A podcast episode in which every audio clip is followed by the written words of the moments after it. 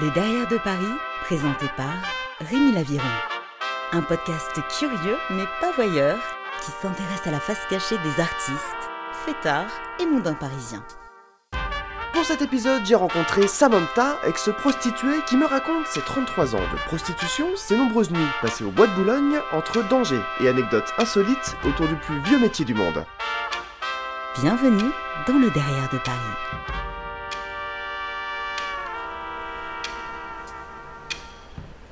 Bonjour Samantha, comment vas-tu ? Très bien, merci, et toi ? Ça va super, je suis très heureux de te rencontrer Samantha, et très heureux de débuter cette nouvelle saison, la saison 3 du Derrière de Paris débute avec toi, est-ce que c'est pas formidable ça ? C'est merveilleux, quelle considération, j'adore. J'adore, tu vas être la première. Bon, la saison 3, mais la première quand même. T'es un peu la marraine de la saison 3. Hein. Oh là là, la marraine, oh là là, ouh. J'aime pas ce terme, mais ouais, la marraine quand même. Alors Samantha, tu es une ancienne travailleuse du sexe du Bois de Boulogne, tu as arrêté ce métier récemment, on va y revenir, on va commencer par le commencement. Comment tu as découvert la prostitution très jeune, je crois. Ouais, à 14 ans et 9 mois, j'ai découvert la prostitution parce que je me promenais dans un parc à La Rochelle avec mon petit chien et j'ai remarqué des attentions un peu insistantes de certains hommes de certains âges qui m'ont un peu interpellé, où ces mecs-là m'ont approché, m'ont posé des questions. Je répondais calmement, tranquillement. Et puis quand on te propose que tu viens d'une famille ouvrière, où ton argent de poche c'est 10 francs, à l'époque c'était les francs bien sûr, c'était 10 francs par semaine, tu te dis, quand on te propose 200 francs juste pour la compagnie, sans sexe à la base. Au début, il n'y avait pas de sexe, il n'y avait rien du tout, c'était juste de la compagnie, la présence et un peu d'accompagnement, on va dire. Accompagnement, tu prends 200 balles, tu dis putain, rien, j'ai 20 semaines d'argent de poche en même pas une heure. Ouais. Et là, tu te dis banco, banco, fonce ma chérie, fonce. Et c'était ça, quoi, tu vois, tu te dis mais c'est le top. Et après, le temps venant, on demandait des prestations, des caresses, des machins, des ci, des ça. Mais à l'époque, on nommait pas ça la pédophilie. Ce terme n'existait pas. Toi. On n'entendait pas. On a entendu ça à l'époque où il y a eu l'affaire Dutroux, il y a eu toutes ces affaires-là hyper médiatisées. Mais à l'époque, on disait pas ça. Nous, on se rappelle tous d'avoir un tonton qui était pris sur les genoux, qui avait eu des mains un peu baladeuses ou pas. Où c'était commun dans les familles. C'était une autre époque. Hein. Mais on n'appelait pas ça comme ça. Hein. C'était des termes qu'on n'utilisait pas. Mais maintenant, quand tu te rends compte que tu te dis que avec l'époque actuelle, c'était concrètement et pleinement de la pédophilie. La pédophilie, même des attouchements, des machins, même une nana à partir du moment où tu l'abordes un peu violemment ou brutalement et que tu lui mets la main où il ne faut pas, c'était un viol. Donc des genoux, des mains baladeuses, c'est carrément un viol et de la pédophilie pour l'époque. Mais ces termes-là n'étaient pas empruntés. Et c'est avec ce bagage que tu arrives à Paris, et c'est en 95 que tu décides de rentrer dans le rang, entre guillemets, et de travailler dans un bar, mais alors ça n'a pas duré longtemps. Alors c'était un petit bar... non, au début j'ai travaillé en restauration, pour la chaîne de restauration Gérard Jouly, les restaurants Batifol, bande d'escrocs, et des voleurs. Ouais, parce que ces enfoirés-là, j'ai dit mais comment ça se fait, je fais plein de pourboires et j'en vois pas la couleur.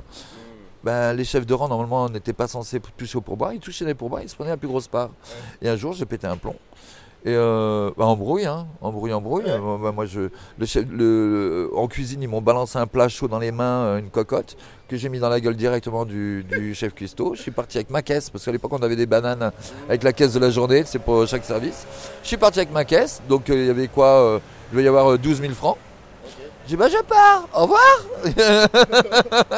Je suis parti avec ma caisse de ce truc-là, j'étais convoqué à la maison mère chez Gérard Jouly, pas loin d'ici je crois, et qui m'ont dit on te relaisse une chance, on t'envoie rue Rambuteau, à côté des Halles, et il y avait le Batifol des Halles. Et là, je me suis rendu compte qu'on n'était que deux en salle, la chef de rang qui faisait le bar et le rang, et moi qui tapais toute la salle, la terrasse, la salle et tout machin. Okay.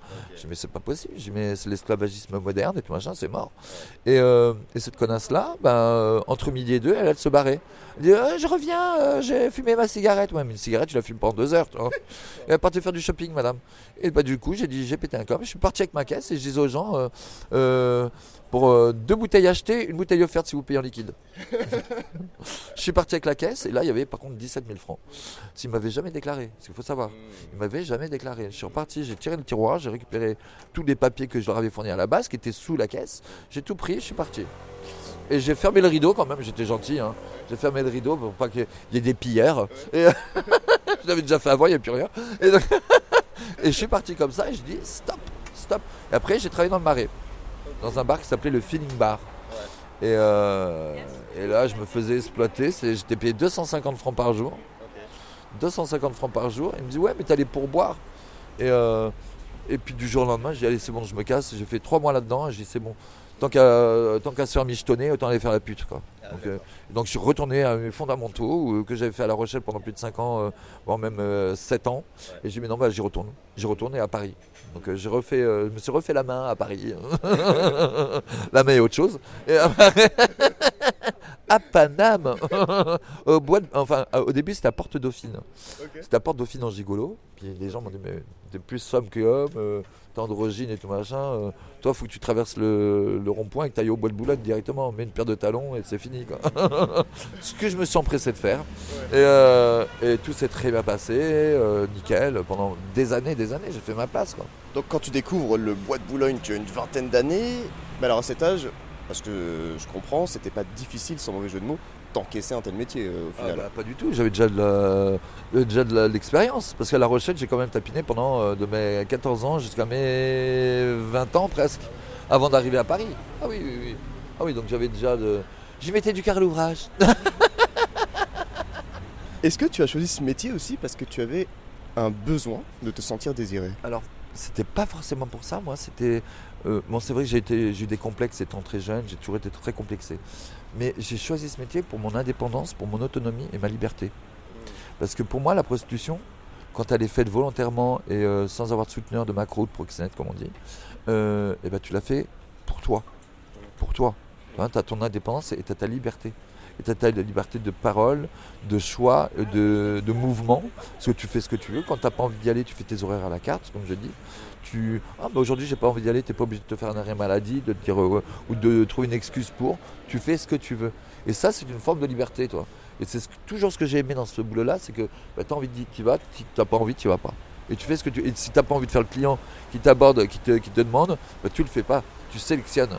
On sélectionne beaucoup moins parce que la clientèle a tellement baissé de gamme que c'est soit ça, soit tu bouffes pas. Donc t'as pas le choix. Donc tu prenais du plaisir, c'était pas juste pour l'argent? Ah, pas du tout. Ah non, moi alors je sais qu'il y a des filles. Alors je me suis embrouillé avec une copine à moi, une ancienne copine à moi. Je dis oui, moi j'ai jamais pris mon pied avec un client. Je dis s'il te plaît, t'as 40-50 tapins, tu vas me dire que t'as jamais joui avec un client. Je dis soit t'es frigide, soit t'es taré. Ou tu sais pas ce que c'est que le plaisir, ou t'as pas réussi à nommer ton orgasme. Donc je ne comprends pas. Celle qui me dit ah non, c'est juste des paroles. Toi, c'est juste le fait de se dire se soulager ou de se rassurer. Non, désolé, moi j'ai déjà pris mon pied avec des clients, j'ai joui, même ils me demandaient pas. Et si je me sentais bien avec le client, je me laissais aller et voilà, basta. Tu vois, pourquoi rebuter son plaisir quand tu te fais payer, tu le fais avec un mec qui pas forcément physiquement, mais charnellement t'attire ou te correspond. Laisse-toi aller, prends ton pied, te retiens pas. Et j'ai déjà entendu que prostituée égale psychologue, ça tu confirmes? Ah totalement. Ouais. Tu sais qu'avant la prostitution, tu sais, nous sommes des personnes qui sommes très physionomistes et qui sommes très, très sensibles aux émotions des gens. Alors si t'as un mec qui va venir avec une tristesse, on le rebousse, tu vois, c'est un peu comme une coach de vie. On est un peu coach de vie, psychothérapeute et coach de vie. Parce que ces gens-là, ils arrivent avec des fois des idées noires en tête ou une déprime latente qui dure depuis très longtemps. Et nous, on arrive à canaliser ça, à lui faire découvrir que c'est quelqu'un qui est bien, qui a des valeurs, et on le rebooste. Et c'est souvent, moi, mes meilleurs clients, je les faisais le dimanche soir. Parce qu'après avoir passé une semaine de boulot de merde avec un patron, un enculé de patron, et un week-end de merde avec une femme qui leur casse les couilles, et bien ils venaient le dimanche soir, ils disaient oh, putain, c'est ma purge, ils disaient, c'est la purge, ils disaient, c'est mon reboost pour commencer la semaine du bon pied, toi. Et c'était ça. Ils venaient le dimanche, ils me disaient, c'est quoi, ils me disaient, grâce à toi. Et je le voyais, je les ai vus, les évolutions des mecs que j'ai vus dès le début, arriver, mais après se détendre, se laisser aller et se sentir bien. Et il me disait même, mais ma femme est au courant, elle écarte plus les cuisses, elle fait son devoir conjugal, on a 3 enfants. Quand elle me dit, tu vas où ? Je vais voir Samantha. Et elle le savait, elle le savait. Et le mec, il me dit, mais tu sais que tu m'as sauvé ma vie et tu m'as sauvé mon couple. Tu m'as sauvé mon couple parce qu'il me disait, bah, tu sais, ma femme, si j'avais pas eu possibilité de faire un écart avec toi, et je sais qu'on serait séparés, on aurait divorcé, et ça aurait été comme ça. Donc toi, on est vraiment... on a ces émotions, on a ce ressenti émotionnel qui fait que bah, les gens, quand ils arrivent vraiment, tu les détectes. De toute façon, tu n'as pas le choix. Quand tu vois que la personne est mal intentionnée, tu as 2 secondes. Même pas, encore 2 secondes, c'est beaucoup. Tu as 2 secondes pour l'analyser, pour savoir si oui ou non tu pars avec ou si tu le recales.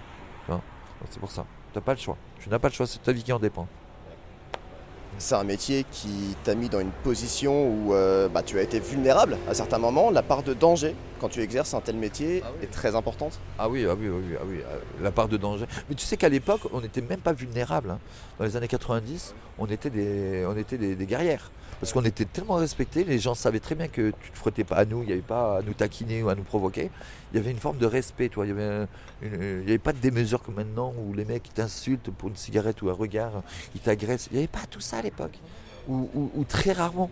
Et maintenant, bah, ça vient t'agresser, ça te fait chier. Tu fumes une cigarette, tu dis non, j'en ai plus. Mais le mec, c'est limite, il te met 2 coups de poing dans la gueule pour prendre la cigarette que tu as à la bouche. Toi, c'est que des trucs comme ça. Donc, je me suis dit, mais j'ai 48 ans, j'ai quand même pas perdu ma vie pour une club, pour machin, pour peut-être faire 20 balles. Parce que, moi, les 3 derniers coups, j'y suis allé. J'ai fait une fois 30 balles, une fois 20 balles, une nuit, je suis rentré avec 0. Donc, 50 balles en 3 passages, c'est bon, quoi, stop. Je préfère rester chez moi, concrètement. En plus, je supporte plus les talons. J'ai 25 ans de talons, même 27 ans de talons derrière moi. J'ai mal aux jambes, je suis fatigué, je supporte plus. Et puis j'ai plus la même patience. C'est que maintenant tu me fais chier, tu commences à me provoquer. Je sais très bien que c'est du temps de perdu.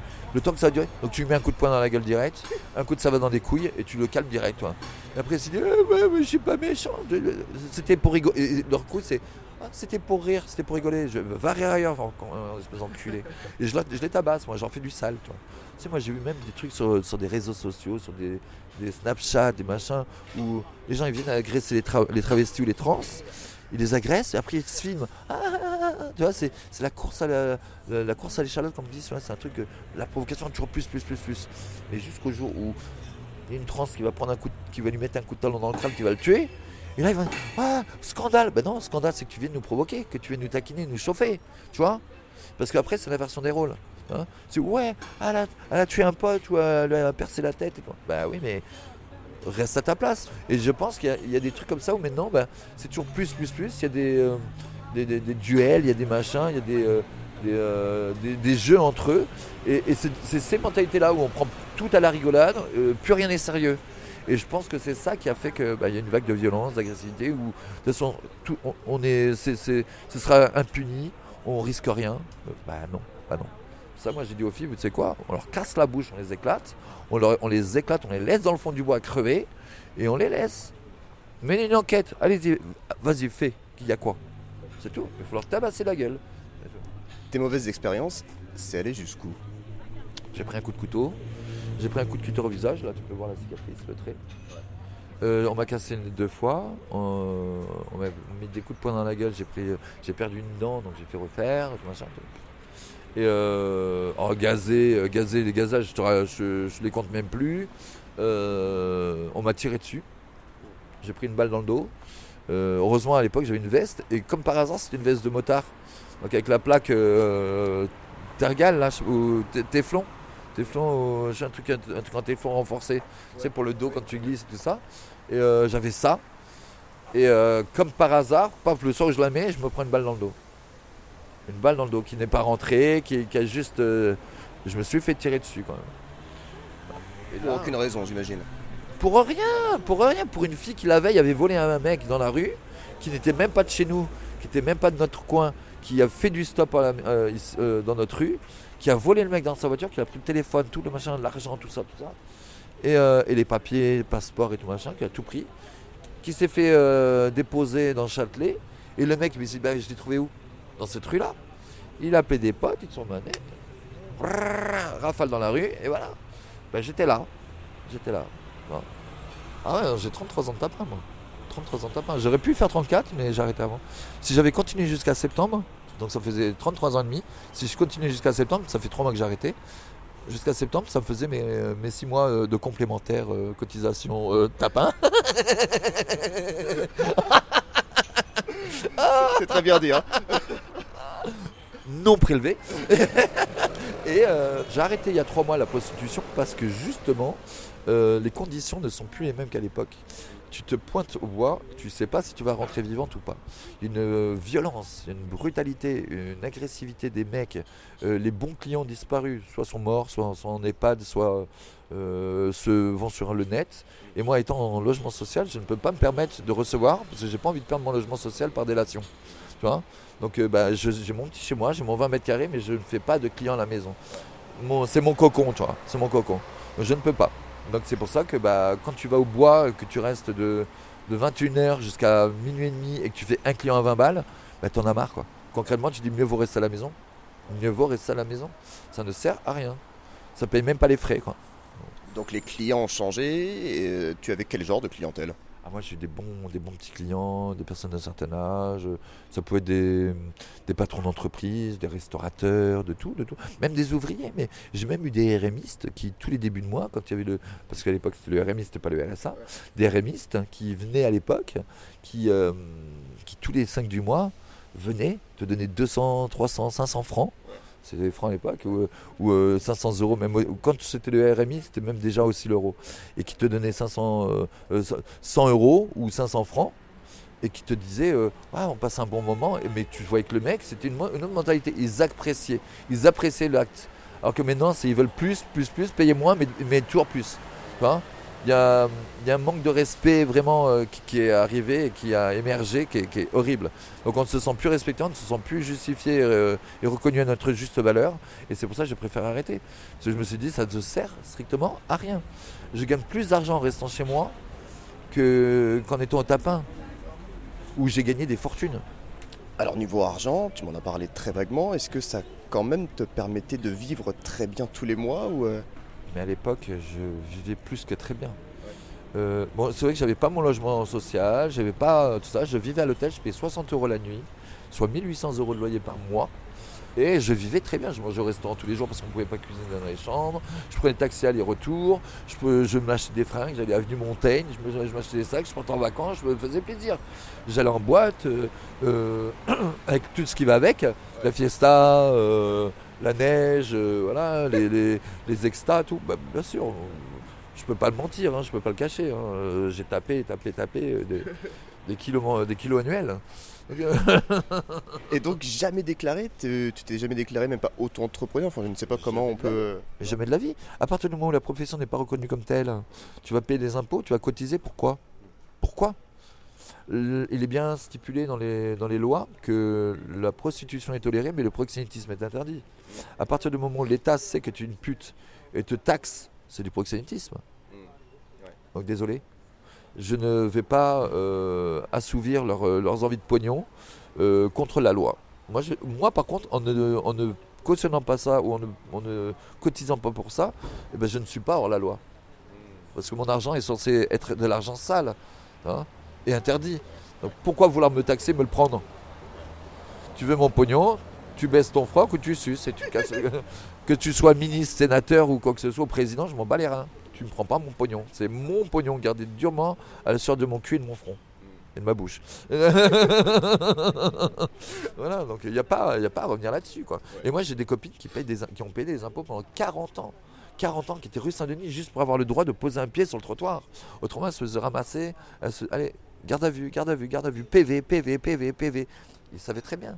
Mais ils se sont régalés, l'État, pendant des dizaines d'années à cause de ça. Et toutes les prostituées de la rue Saint-Denis, si elles avaient, avec tout l'argent qu'elles ont eu de taxer, elles auraient pu être multipropriétaires. Mais elles se déclaraient comment ces filles-là ? Profession libérale. Auto-entrepreneuse, profession libérale. Ouais. Et j'ai une copine qui s'est déclarée pute. Elle a dit, rajoutez-le, pute. Elle a dit, vous me déclarez pute. Et bien, ça a été fait. Ça a été fait au trésor public, elle est déclarée comme pute. Elle dit voilà, on appelle un chat un chat, dit, c'est comme ça. Voilà. Et ça m'a fait, mais je sais pas possible. Je dis mais tu me fais rire, c'est trop génial, parce que toi, là, elle assume, elle a des enfants, elle est grand-mère, elle est pute. Voilà, il y a quoi. Voilà. Parce qu'au moins, s'il y a quoi que ce soit, si on réclame quelque chose, je suis déclaré en tant que pute. Vous voulez me réclamer quelque chose? Proxénétisme, machin, elle ressort tous les articles de loi. Elle a un dossier déjà prêt, toujours. Elle se promène toujours avec ce dossier-là. Elle m'a dit, s'il y a un contrôle, je montre, j'affirme et j'affiche. Voilà. Toi, tu étais indépendante. Comment ça se passait les relations avec les autres prostituées ? Alors, j'ai toujours été indépendante. Et moi, je continue le tapin. Ce que j'ai arrêté, c'est la rue. Moi, s'il y a un client à l'hôtel qui me dit, viens à l'hôtel, tout machin, ou chez moi, il n'y a pas de souci, je vais chez lui, je me déplace, pour une somme conséquente quand même, c'est pas les mêmes prix qu'au bois, mais je le fais, voilà, je le fais. Mais moi, je me suis toujours bien entendu avec certaines copines, bon, il y en a avec qui ça passe pas, ça c'est sûr, on peut pas aimer tout le monde, hein. Mais voilà, il y a toujours du respect. J'irai jamais provoquer les copines, leur chercher la merde, leur chercher des poux dans la tête, non. Mais je mets une distance envers celles qui, je sais ou j'en suis sûr, ne sont pas forcément très fréquentables, on va dire. Hein, on met une distance pour se protéger soi-même, parce que quand tu traînes avec des mauvaises, tu passes pour une mauvaise, toi, tu fais partie du lot. Donc voilà, moi je me préserve, je suis toujours en écart, je suis dans mon coin, toute seule, tranquille, je dis bonjour à tout le monde. Une fois que j'ai fait mon tour de ronde, à ma place, je travaille, bah, ça me fait de plus chier, je suis au tapin. Voilà. À côté des filles indépendantes, s'il y en a qui sont embarquées dans un réseau surveillé, etc., ça existe encore, ça? Alors ça existera toujours. C'est con, hein, mais ça existera toujours, ces filles de réseau. Parce que les anciennes prostituées qui étaient maquées, qui avaient des mamas, tout machin, c'est selon les origines aussi. Hein. Chez les Nigérianes, ça existe encore, tout machin. Les Roumaines, quasiment plus, parce qu'on a réussi. Les Bulgares, pareil. Mais il y a des origines où elles sont indépendantes, anciennement de réseau, où elles ont gagné leur indépendance, elles ont récupéré leur indépendance, et voilà. Mais non, moi je me suis bien entendu avec les filles. Ce que je voulais pas, c'est que les proxos restent sur place et essayent de faire la loi, de gérer, en s'approchant de notre coin, et fassent le bordel, tu vois. Donc je les ai dégagés, on les a dégagés, les proxos. On a fait des enquêtes, il y a eu des flics qui ont mené des enquêtes, on leur fournit des preuves, on a pris des photos, mené l'enquête en interne, et des enquêtes qui auraient dû mettre 2 ans et demi à être abouties ont mis 1 an. Où les mecs ont été embarqués, certains sont encore en prison. Voilà. Ces filles-là, sous réseau, tu les voyais, tu leur parlais, quelles étaient leurs conditions ? Ah mais bien sûr, on essayait de leur parler, mais certaines, tu sais que certaines filles étaient mises à l'écart de tout. Quand il y avait les véhicules de prévention d'associations, pour distribution de capotes et de machin, c'est eux qui venaient au camion. Ils laissaient même pas la fille pouvoir lancer un signe, machin, et elles étaient surveillées. Elles étaient vraiment... briefé sous emprise totale, hein. Totale, sous terreur, machin, la totale, parce qu'on leur menaçait, on leur disait ouais tu sais on sait que t'as ta petite soeur là-bas au pays, si tu veux pas qu'elle vienne te rejoindre pour sucer le machin, tu fais le pognon, et elles étaient en plein hiver même en petite tenue, machin, dans le froid, elles fermaient leur gueule, grelottaient pendant que ces gros enculés, ils étaient dans des BM dernier modèle, chauffage, tout machin, en train de manger, et la nana elle était en train de se geler le cul dans la rue. On les a vus, on a canardé les bagnoles, on a défoncé les bagnoles, on a défoncé la gueule et tout machin, bien sûr. Bien sûr. Et c'est en 2016 que le délit de racolage est abrogé et remplacé par la pénalisation du client. Alors ça a précarisé le métier pour toi. Mais quelle connerie. C'est une loi criminogène. C'est une loi assassine et criminogène. C'est inhumain. C'est inhumain parce que quand on balance un texte de loi comme ça, on se renseigne quand même auparavant au sein des associations. Des associations, des pays qui l'ont pratiqué avant. Et tous les pays qui l'ont fait avant ont dit que c'était la pire des choses. Pourquoi on insiste et qu'on l'installe en France ? Pourquoi ?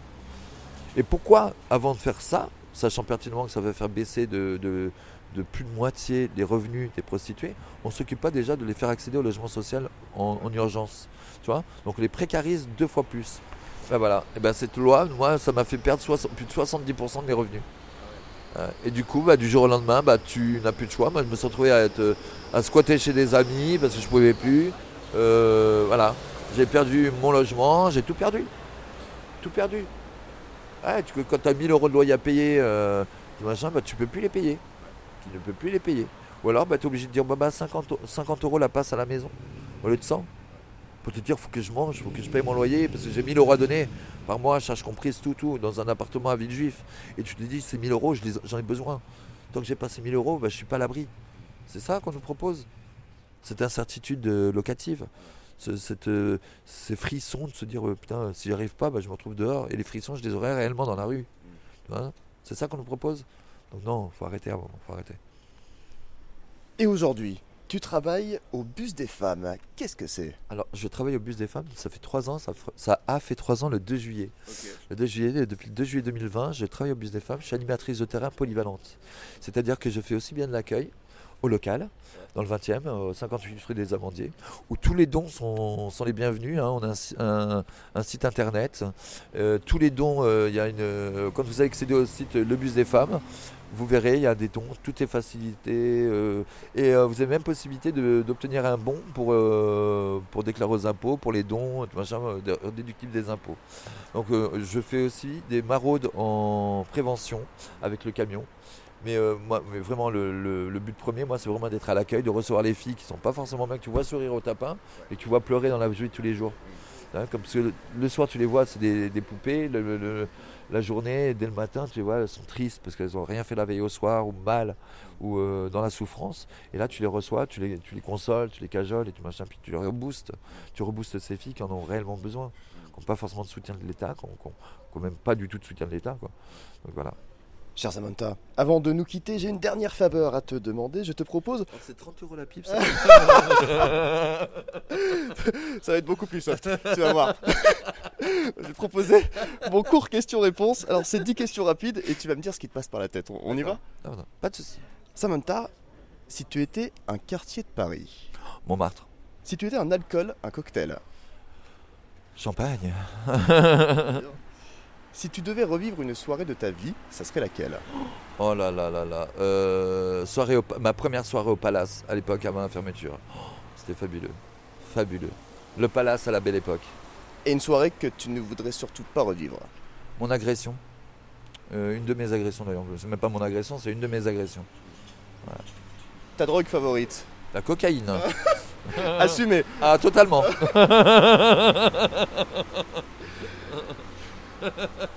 Une musique que tu adores? Alors j'adore la house des années 90, parce que ça me rappelle les afters qu'on faisait au Saxo, après les boîtes, sorti du week-end, et c'est de la house. Moi j'ai toujours des gros écouteurs sur les oreilles, et quand je mets ma house à fond, je suis dans mon univers, je suis dans mon monde, et ça me booste pour avancer. Une musique que tu détestes? Oh, classique.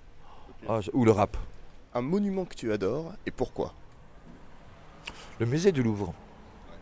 Et le musée du Louvre, parce que justement le parking du musée du Louvre protège le camion du bus des femmes. On le stationne là-bas parce qu'on nous a fait un prix, le monsieur qui s'occupe des parkings là-bas du Louvre nous a fait un prix parce qu'on est une association et qui nous soutient. Donc voilà, et moi j'aime bien les gens qui sont peut-être du haut mais qui font des belles causes pour les associations et les causes nobles. Donc je remercie encore et je remercierai toujours ce monsieur qui nous fait un prix très attractif par rapport au stationnement du bus des femmes. Et enfin, ta définition du bonheur. Alors, pas forcément trouver l'amour mais son alter ego. Un alter ego, tu sais, trouver son compagnon de vie. Ça peut être aussi bien son amoureux que son meilleur ami, que son soutien, mais vraiment une présence sur qui tu sais que tu peux compter dans des bons comme les mauvais moments. Enfin, moi j'aime mon chéri, ça fait un petit moment qu'on est ensemble, ça fait un peu plus d'un an, et il est plus jeune que moi, il a 28 ans, donc on a 20 ans d'écart, et on se complète, hein. Avec nos deux énergies, on fait une très grande force, et ça c'est le top, Mille merci Samantha, j'ai passé un super moment, j'ai appris plein de choses en ta compagnie. Avec grand plaisir. À bientôt Samantha. À bientôt, bisous.